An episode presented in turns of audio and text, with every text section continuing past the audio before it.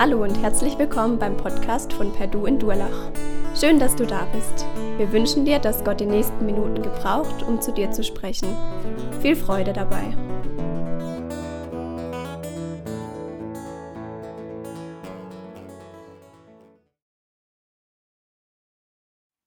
Ja, letztes Jahr stand ich auch schon hier an diesem letzten Gottesdienst. Dieses Jahr wieder. Es geht um die Jahreslosung, wobei dieser Begriff Jahreslosung ja eigentlich eine Mogelpackung ist. Denn dieses Bibelwort, das wird keineswegs ausgelost, wie man meinen könnte, sondern es gibt einen Arbeitskreis, der das auswählt. Und vermutlich ist das auch der Grund, weshalb diese Jahreslosungen immer so knapp sind. Vielleicht ist euch das auch schon aufgefallen. Ja, keine zehn Worte. Ähm, vor äh, einem Jahr, wer zu mir kommt, den werde ich nicht hinausstoßen. Das Wort von Jesus. In diesem Jahr, du bist ein Gott, der mich sieht. Und jetzt geht es genauso weiter. Alle, alles, was ihr tut, soll in der Liebe geschehen. Und dann das Jahr drauf, prüfet alles und das Gute behaltet. Also ihr merkt, das ist immer so äh, die gleiche Art. Das hat seine Vorteile und hat natürlich auch seine Nachteile. Der Vorteil ist, ohne Zweifel, man kann sich diese Bibelworte sehr gut merken. Äh, meine Frau und ich saßen kürzlich mit jemandem zusammen beim Raclette. Dann hat die Person uns auch so ein bisschen erzählt und sagte, das hat mich in diesem Jahr wirklich begleitet, dieses Bibelwort. Und das war mir an verschiedenen Stellen eine große Hilfe. Super, dass man sich das merken kann und dass einem das auch zur Hilfe wird. Der Nachteil dieser kurzen Verse ist der, dass sie oft verkürzt wiedergegeben sind und dann auch aus dem Zusammenhang gerissen und dann kommt man gleich zu einem falschen Verständnis. Und ein weiterer Nachteil, wenn da so große Worte drinstecken, wie das Wort Liebe, dann äh, seid ihr euch wahrscheinlich auch darüber im Klaren, dass heute jeder unter diesem Wort was völlig anderes versteht. Ähm, zumindest werden wir nachher da gleich nochmal drauf kommen. Und ein Nachteil ist der Imperativ, der da drin steckt. Tu es in Liebe. Ja, ähm, das, damit sind wir sehr schnell bei den guten Vorsätzen, die ja bekanntlich ein paar Wochen bestenfalls halten und dann sind sie wieder Geschichte. Also von daher keine Frage, die Jahreslosung, die würde sich sehr gut eignen als ein schöner Sinnspruch, den man so an die Wand hängen kann. Es gibt ja auch so tolle Poster verschiedenster Art. Die kann man kaufen kann man das an die Wand hängen, sieht das alles schön aus. Aber gute Vorsätze und Sinnsprüche, die helfen uns nicht wirklich weiter. Und wenn wir den Herausforderungen unseres Alltags gerecht werden wollen, dann brauchen wir ein bisschen mehr als das. Und deshalb habe ich mich heute Abend entschlossen, diese Jahreslosung mit euch anzuschauen, aber ein wenig erweitert nämlich in den direkten Zusammenhang hineingenommen. Die Jahreslosung, die heißt dann heute Abend, seid wachsam, steht fest im Glauben, seid mutig, seid stark. Alles, was ihr tut, geschehe in der Liebe. Das sind die beiden Verse 13 und 14 aus 1. Korinther 16, also am Ende dieses Briefes. Und Paulus schrieb diesen Brief, diesen ersten Korintherbrief an die Gemeinde in Korinth, in Korinth mit vielen sehr brisanten Themen. Denn Korinth war eine Gemeinde wie jede andere und doch war sie auch wieder keine Gemeinde wie jede andere. Korinth war eine Stadt, die damals zur Zeit des Paulus gerade mal 100 Jahre alt war. Menschen aus aller Herren Länder hatten sich hier angesiedelt. Es gab keine bestimmende Kultur. Äh, Korinth war im besten Sinne des Wortes multikulturell. Es fehlte eine alteingesessene, bodenständige Bevölkerung.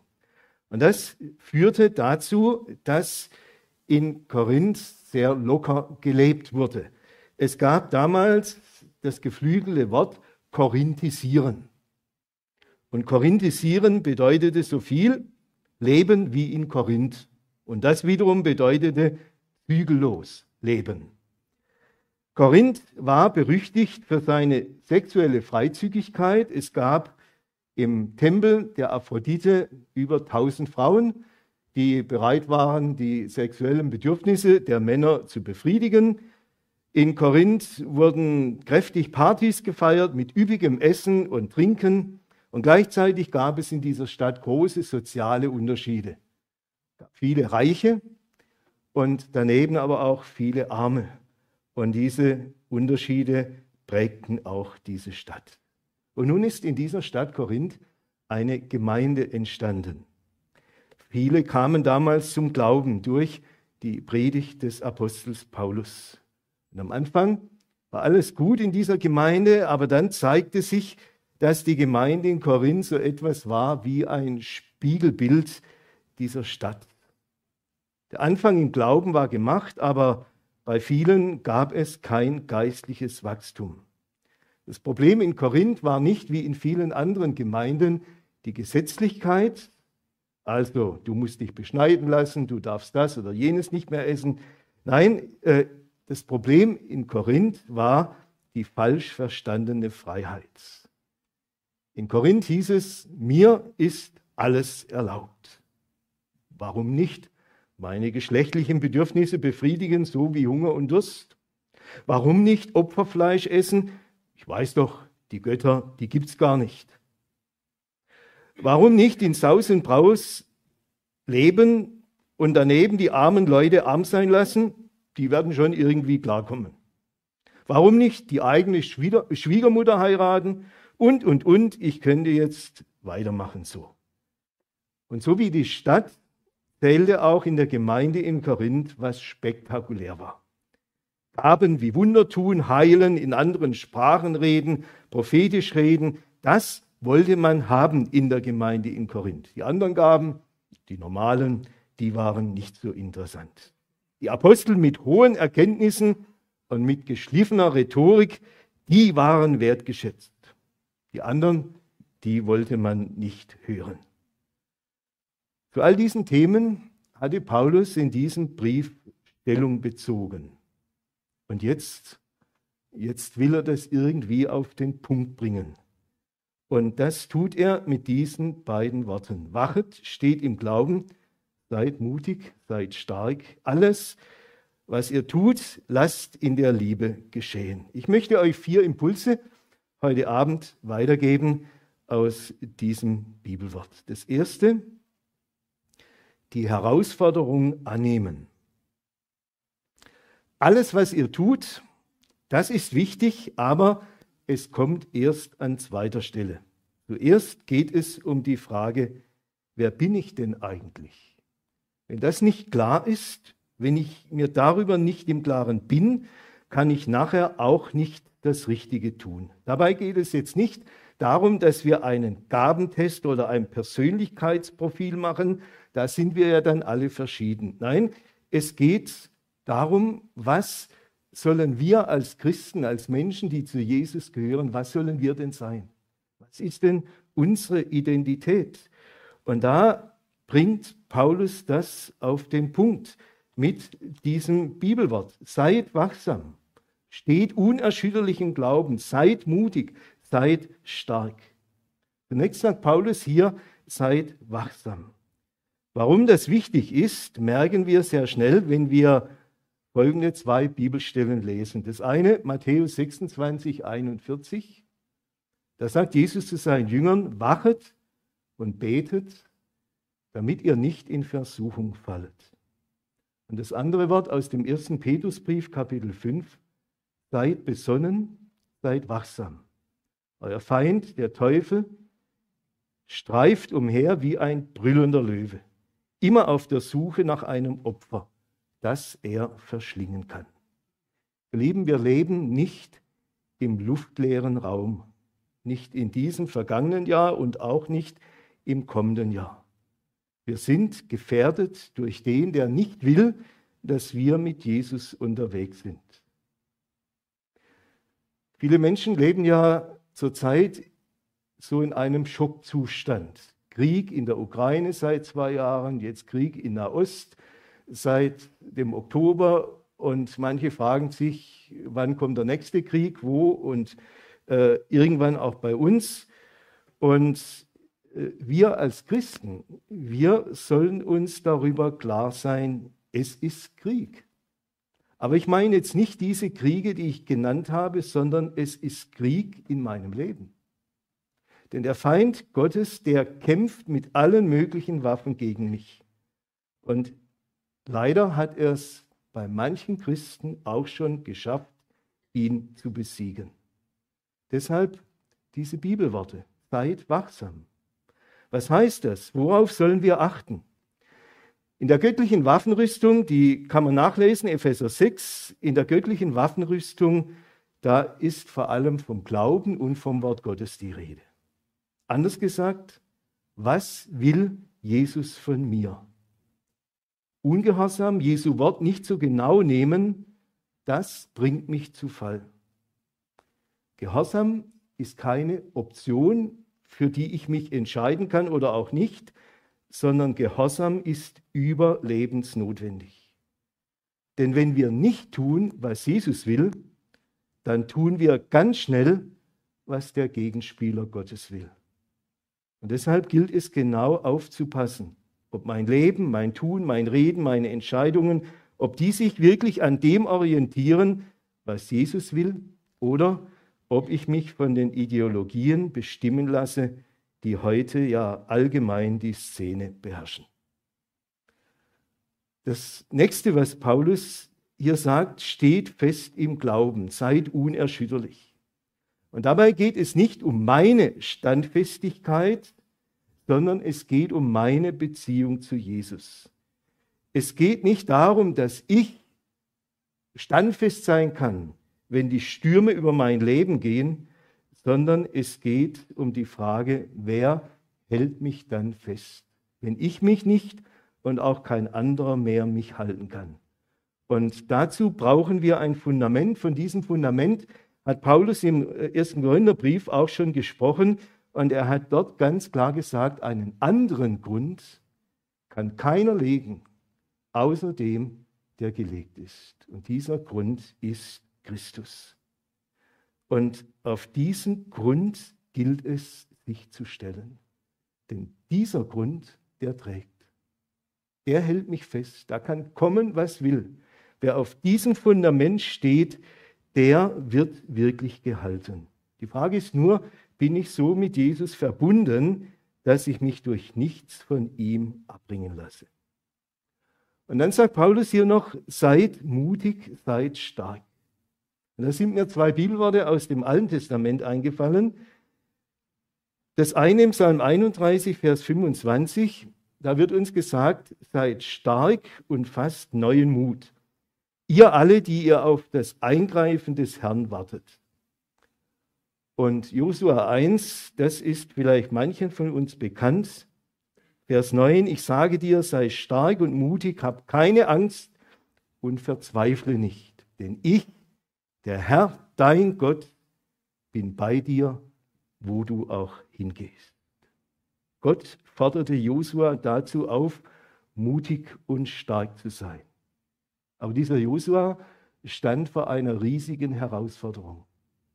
Er sollte Nachfolger des Mose werden und er sollte das Volk Israel in das verheißene Land hineinführen. Und Josua war sich im Klaren darüber, das überfordert mich total. Und jetzt kommt Gott und sagt, sei mutig, sei stark. Nun, Gott wusste auch, Josua kann das nicht von sich aus. Aber er selber, Gott, er stand ihm zur Seite. Er stand hinter ihm. Er befähigt ihn dazu. Und deshalb hat Josua Gott nicht widersprochen, denn das hätte ja bedeutet, Misstrauen gegen Gott zu haben. Nein, Josua lässt sich rufen und Gott ruft auch uns angesichts der Herausforderungen des kommenden Jahres, seid mutig, seid stark. Das funktioniert aber nur in Verbindung mit ihm. Und wenn wir dort lesen, Josua 1, die ersten Verse, dann macht Gott dem Josua klar, du achte auf meine Weisungen. Weiche nicht von dem ab, was ich dir sage. Handle so, wie ich es dir sage. Und dann dann kannst du mutig und stark deinen Weg gehen, denn ich stehe zu dir und ich bringe dich mit diesem ganzen Volk in dieses Land hinein. Und das sagt Gott uns heute auch. Seid mutig, seid stark. Nicht, weil ihr so tolle Kerle oder so tolle Mädchen seid, nein, äh, weil Gott hinter euch steht und weil er euch mit seiner Kraft beschenken will. Deshalb können wir die Herausforderungen des neuen Jahres annehmen. Das Zweite, was ich euch weitergeben möchte, keine Ausnahmen zulassen. Nachdem wir jetzt geklärt haben, wer wir sind, wird jetzt auch das Thema akut, was wir denn tun sollen. Allerdings führt uns hier die Übersetzung der Jahreslosung auf eine falsche Fährte. Wenn es da heißt, alles, was ihr tut, dann frage ich zurück, was ist dann mit dem, was ich sage? Was ist mit dem, was ich denke? Was ist mit dem, was andere mir antun? Was ist mit dem, was ich verarbeiten muss an Eindrücken? Gehört das auch noch dazu? Die Luther- und Elberfelder Übersetzung, die bringen hier besser zum Ausdruck, was eigentlich gemeint ist. Da steht nämlich, alles bei euch geschehe in Liebe. Und dieses Wort alles, das meint eigentlich alle Dinge.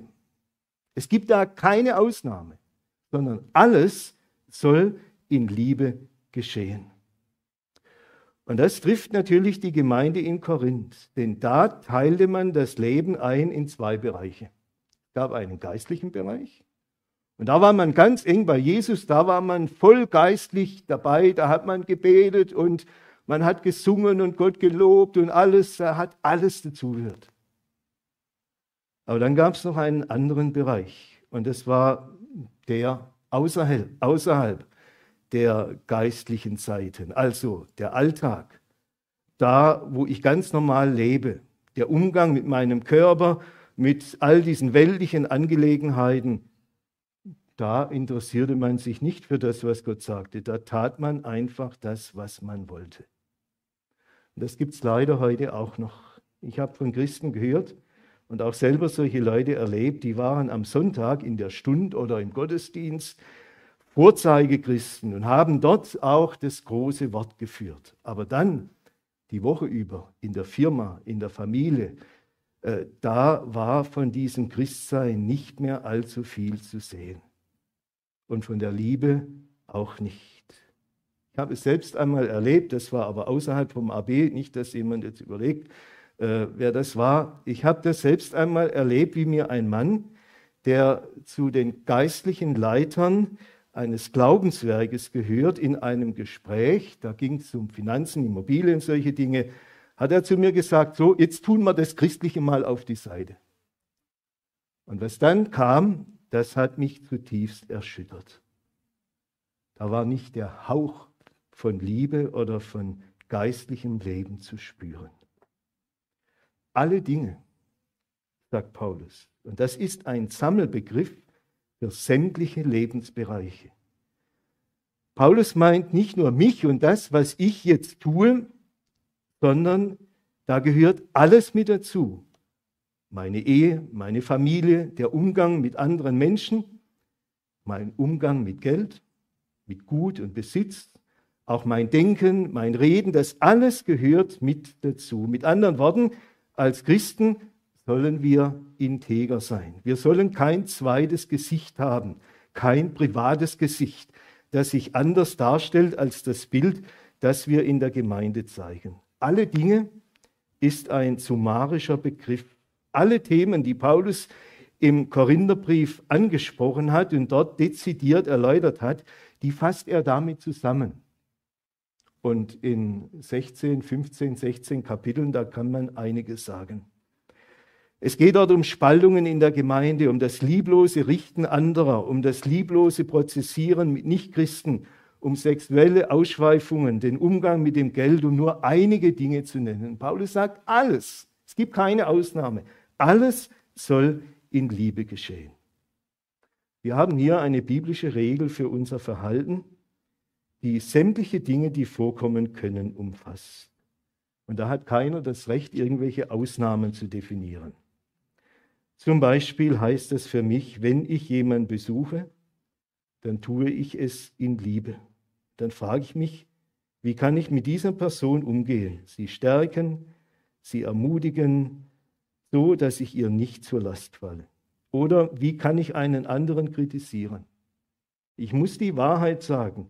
Muss sachlich und klar sein. Aber er muss spüren, dass ich in der Liebe komme und in der Liebe mit ihm rede. Wenn ich jemand einen Wunsch abschlage, dann muss auch das in der Liebe geschehen, dass der andere nicht meint, ich lehne ihn als Person ab. Wenn ich über jemand ein Urteil abgebe, dann muss ich Gutes und Schlechtes benennen, aber es muss in Liebe geschehen. Und wenn ich mich von einem Bruder oder einer Schwester zurückziehen muss, zum Beispiel, weil er unordentlich lebt oder weil er mir klar macht, dass ich nicht mehr erwünscht bin bei ihm, dann tue ich auch das in Liebe, die immer noch für ihn hofft und für ihn betet, dass Gott ihn zurechtbringt. Es gibt Christen, die meinen, es gäbe Situationen, da müsse man auch mal richtig entschieden auftreten. Da müsse man auch mal, Entschuldigung, wenn ich das so sage, die Sau rauslassen. Dem anderen mal so richtig den Kopf waschen. Doch das ist genau nicht die Stärke, von der Paulus in Vers 13 gesprochen hat. Er sagt klar, alles soll in der Liebe geschehen. Oder anders gesagt, nichts soll ohne Liebe geschehen. Kommen zum dritten, den Heiland anschauen. Damit kommen wir zu der Frage, die ich vorher schon angedeutet habe, wovon wir eigentlich reden, wenn wir von Liebe sprechen. Davon sprechen ja heute sehr viele bei allen möglichen und unmöglichen Gelegenheiten. Und wer mit der Liebe daherkommt, der kriegt nie Widerspruch. Denn wer traut sich schon gegen die Liebe etwas zu sagen? Aber die Frage ist, was ist eigentlich Liebe? Wir haben ja heute nicht nur beim Geld eine Inflation, sondern auch bei diesem Begriff Liebe. Und so wie beim Geld, wenn ich immer mehr habe, dann wird es immer weniger wert. So ist es bei der Liebe auch. Wenn ich immer mehr darüber rede und singe, dann ist irgendwann nichts mehr wert. Ich bin ja als Fahrer unterwegs mit behinderten Menschen, da läuft dann immer aufs Radio. Und ähm, wenn ich dann so die Texte der Lieder höre, die da gesungen werden, dann äh, frage ich mich schon, was ist da eigentlich mit Liebe gemeint? Da geht es oft um schnellen Sex oder um berauschende Gefühle und seit einiger Zeit kommt auch immer mehr die Regenbogenideologie in diesen Liedern zum Ausdruck. Und kürzlich habe ich eines gehört, da hieß es dann, wörtliches Zitat, Liebe kennt keine Regeln, Liebe macht, was sie will. Merkt ihr was? So ziemlich das Gegenteil von dem, was uns die Bibel sagt. Von daher müssen wir klären, was ist eigentlich Liebe? Zur Zeit des Paulus gab es zwei Worte, die man in der Regel für Liebe gebraucht hat. Das eine Wort, Eros, kennen wir von der Erotik. Das ist die leidenschaftlich emotionsgeladene Liebe, die äh, vor allem auch an den eigenen Lustgewinn denkt. Daneben gibt es die Philia. Das ist die freundschaftliche Art der Liebe. Sie investiert in Beziehungen, ist für andere da, um dann auch für sich selbst wieder etwas zurückzubekommen. Aber das Evangelium, das macht nun etwas ganz Interessantes. Im Evangelium wird ein Wort, das damals es gab, aber das nur ganz selten gebraucht wurde, das wird aufgenommen und dieses Wort, das steht für die Liebe Gottes. Das ist das Wort Agape und die Agape ist die sich hingebende Liebe. Die ist anstrengend und verspricht auch nicht unbedingt Gewinn, also mit der Frage, was habe ich davon, komme ich hier nicht sehr weit. Denn die Liebe, wie Gott sie meint, die hat zuallererst das Wohl des anderen im Blick. Und das muss man erst einmal wollen und das muss man täglich neu buchstabieren. Deshalb lieben und üben gehört zusammen. Diese Liebe, die muss ich einüben. Und diese Agabeliebe, die war auch die Liebe im Leben von Jesus. Diese Liebe hat Jesus mit dem Vater verbunden und gleichzeitig auch mit uns. Johannes 15 lesen wir, wie mich mein Vater liebt, so liebe ich euch auch. Und das ist mein Gebot, dass ihr euch untereinander liebt, wie ich euch liebe. Merkt ihr was? Das Vorbild für unsere Liebe ist nicht irgendeine Liebe, von der wir heute da und dort etwas hören, sondern es ist genau die Liebe, mit der der Vater den Sohn geliebt hat und der Sohn uns geliebt hat. Und seine Liebe ist so völlig anders als unsere Liebe. Unsere Liebe krankt daran, dass sie verseucht ist mit falschen Motiven. Zum Beispiel mit Vergeltung, mit Gier, mit Neid, mit Hochmut, um nur einige zu nennen. Doch Jesus sagt uns, eure Liebe kann genesen, sie kann gesund werden, wenn ihr auf mich schaut. Und ich habe hier ganz bewusst dieses Wort gewählt. Es ist, weiß, ein altes Wort, äh, aber ich finde es trotzdem für mich sehr hilfreich und wichtig, wenn wir auf den Heiland sehen. Jesus ist unser Heiland. Er macht uns heil und er macht auch unsere Liebe heil. Und das werden wir dann merken, wenn wir wirklich auf Jesus schauen, wenn wir fragen, Herr, wie hast du geliebt? Und so möchte ich auch mit anderen Menschen umgehen. Ich denke an den reichen Jüngling. Diesen Mann, diesem reichen Mann, der das Reich Gottes wollte, dem musste Jesus ganz klar und vielleicht auch von der Sache ein bisschen hart sagen, verkauf alles, was du hast und folge mir nach. Aber da steht ein kleiner Satz, der hat mich schon oft tief berührt. Bevor Jesus ihm das sagt, steht da, er, Jesus, sah ihn an und liebte ihn. Oder ich denke an Jesus, wie er die verlorenen Menschen in Israel anschaut. Und dann heißt es dort, es jammerte ihn. Das heißt, es ging ihm ins Herz hinein. Ja? Er hat in tiefer Liebe einen tiefen Schmerz empfunden, wenn er die Leute angeschaut hat. Denn Jesus hat gesagt, sie waren verschmachtet und zerstreut wie Schafe, die keinen Hirten haben. Oder ich denke, als Jesus die Martha wegen ihrem falschen Arbeits- und Sorgengeist kritisierte, da hat er das auch in Liebe getan. Denn wir lesen Johannes 11, Vers 5, Jesus hatte Martha lieb. Und als Jesus am Kreuz hing, und von lauter höhnenden Menschen umgeben war und gelästert wurde, da hat er sich nicht voll Abscheu und Widerwillen abgewendet, sondern er hat in Liebe gebetet, Vater, vergib ihnen, denn sie wissen nicht, was sie tun. Und als Jesus seine Mutter sah vom Kreuz, da sah er sie in der Liebe an, die sie in zarter Fürsorge dem Johannes anvertraute. Weib, siehe, das ist dein Sohn. Und zu Johannes sagt er, siehe, das ist deine Mutter. Oder als Jesus den Petrus nach der Verleugnung angeschaut hat, da blickt er seinen gefallenen Jünger in Liebe an, nicht im Zorn, wie es verständlich gewesen wäre. Es lag etwas in diesem Blick von Jesus, das den Petrus bewahrte und das ihn davor bewahrte, wie Judas seinem Leben ein Ende zu machen.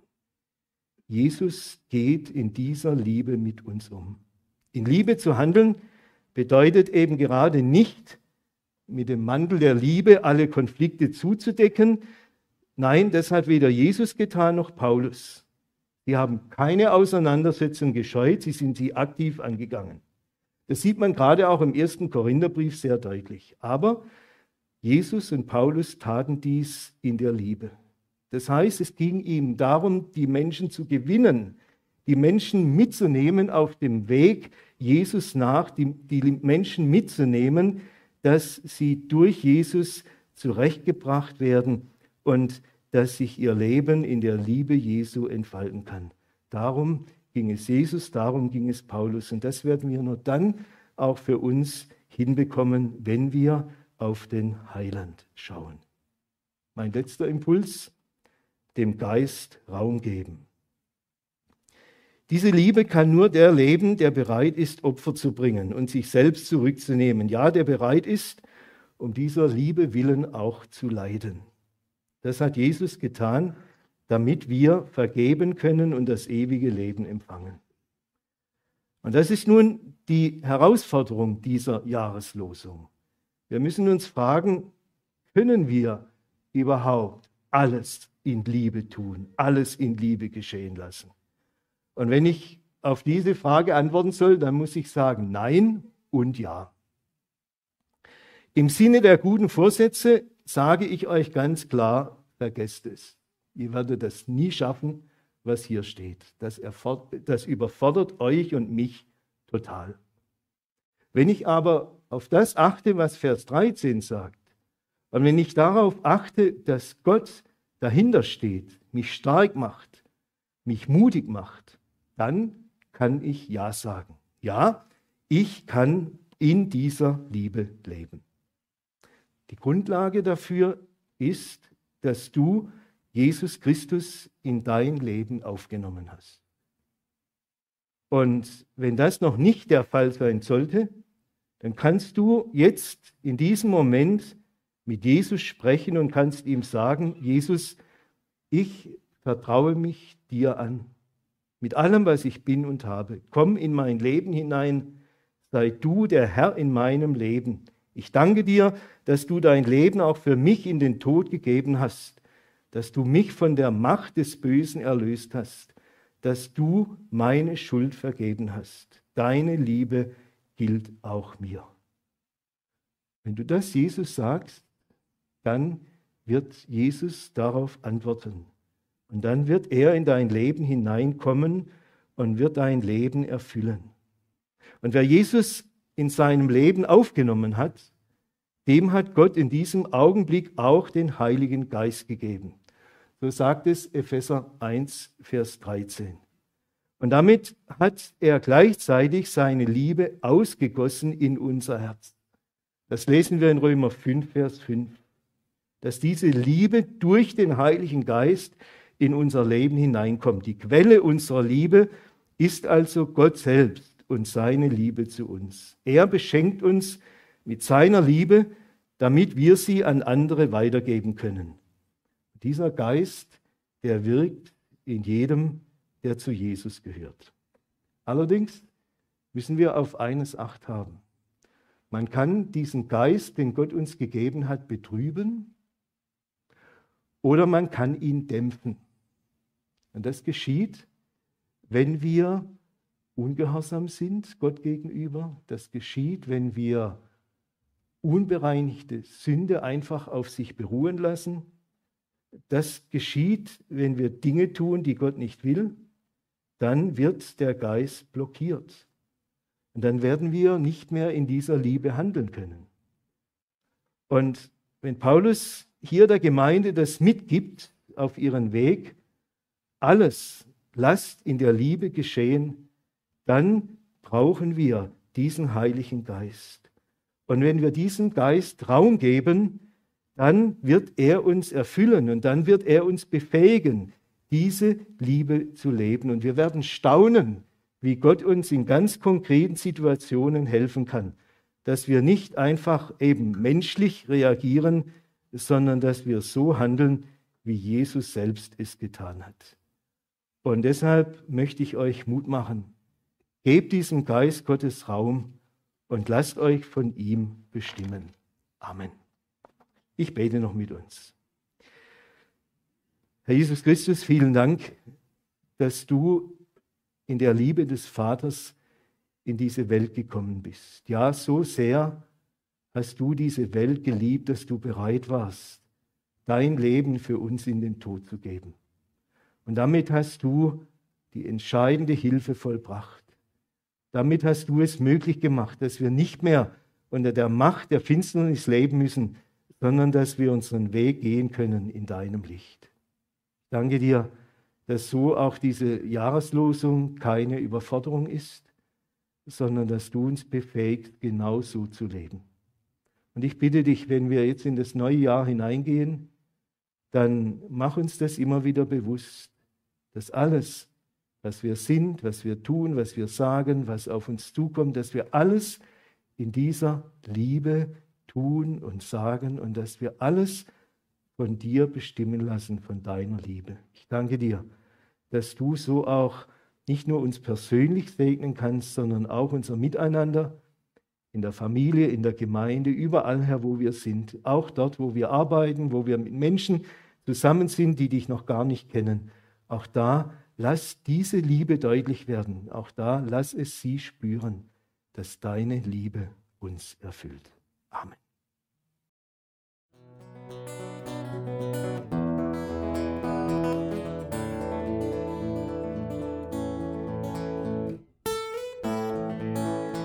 Wir hoffen, der Podcast hat dir weitergeholfen. Falls du noch Fragen hast, besuche gerne unsere Homepage unter www.per-du.church. Hier findest du alle wichtigen Infos zur Gemeinde und zum Glauben. Tschüss und bis zum nächsten Mal.